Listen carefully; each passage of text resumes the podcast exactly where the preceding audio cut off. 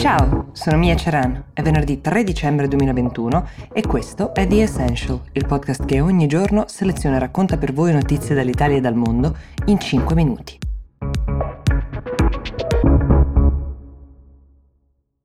C'è una svolta molto importante nel caso della tennista cinese Peng Shuai, la tennista che ha denunciato per uh, abusi e per uh, violenza sessuale un alto funzionario del governo cinese, nonostante la possibile portata economica disastrosa delle conseguenze di questa scelta, la Women's Tennis Association ha deciso di sospendere i tornei in Cina per protestare proprio contro la situazione poco chiara delle condizioni attuali di questa tennista cinese ex numero 2 al mondo di doppio. È sparita, è sparita per alcune settimane, riapparsa poi in una video call con il capo del Comitato Olimpico Internazionale, eh, chiedendo tra l'altro eh, che venisse rispettata la sua privacy e il fatto che lei volesse stare solo con la sua famiglia e i suoi amici, una dichiarazione che a molti però è sembrata tutt'altro che spontanea e non ha convinto neanche i vertici della WTA, appunto la Women's Tennis Association, che in blocco, perché la scelta non è solo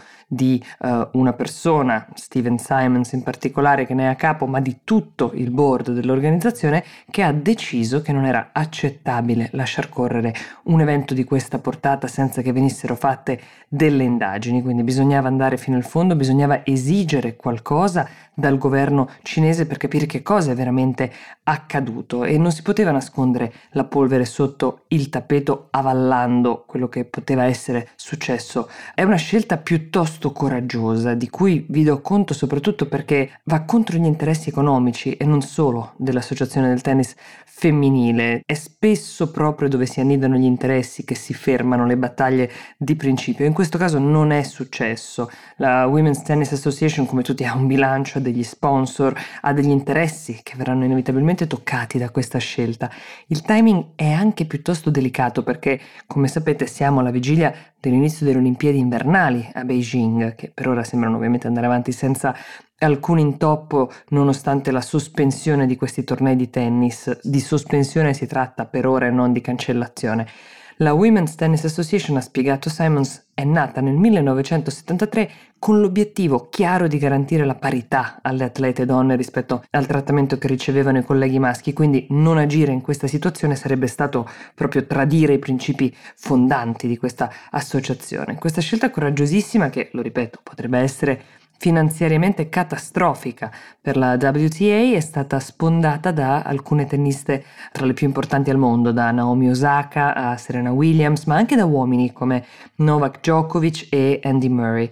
La palla, adesso, per così dire, è nel campo cinese. Festa grande, seppur una festa d'addio per Angela Merkel che ha ricevuto per la conclusione del suo mandato dopo 16 anni al servizio del paese gli onori militari. È una festa con tutto un suo rituale specifico, la sfilata delle forze armate, le fiaccole, una cerimonia sostanzialmente riservata solo alle più alte cariche dello Stato tedesco che in questa occasione possono addirittura, pensate, scegliere la propria colonna sonora per questo addio. Per dire, il ministro della difesa, Karl Theodor zu Gutenberg, nel 2011 ha chiesto che venisse suonato Smoke on the Water dei Deep Purple.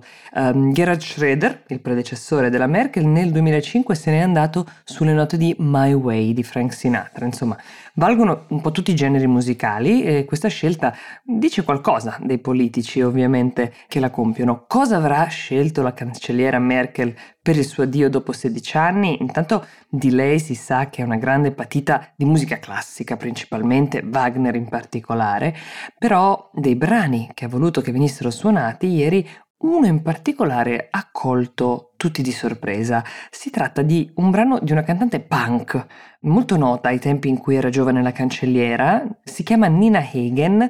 La canzone, che è del 1974, si chiama Du hast den Farbfilm vergessen, ovvero Hai dimenticato il rullino a colori. Ed è una sorta di inno ribelle della Germania dell'Est, che è il posto dove la Merkel è cresciuta, ed è la storia di questa ragazza che viene portata in vacanza dal proprio fidanzato, che però porta con sé non un rullino a colori, bensì uno in bianco e nero. E quindi la ragazza gli dice cantando: Nessuno crederà quanto sia bello questo posto in cui siamo perché tu hai dimenticato il rullino a colori, con un riferimento neanche troppo velato un po' al grigiore della Germania comunista di quegli anni.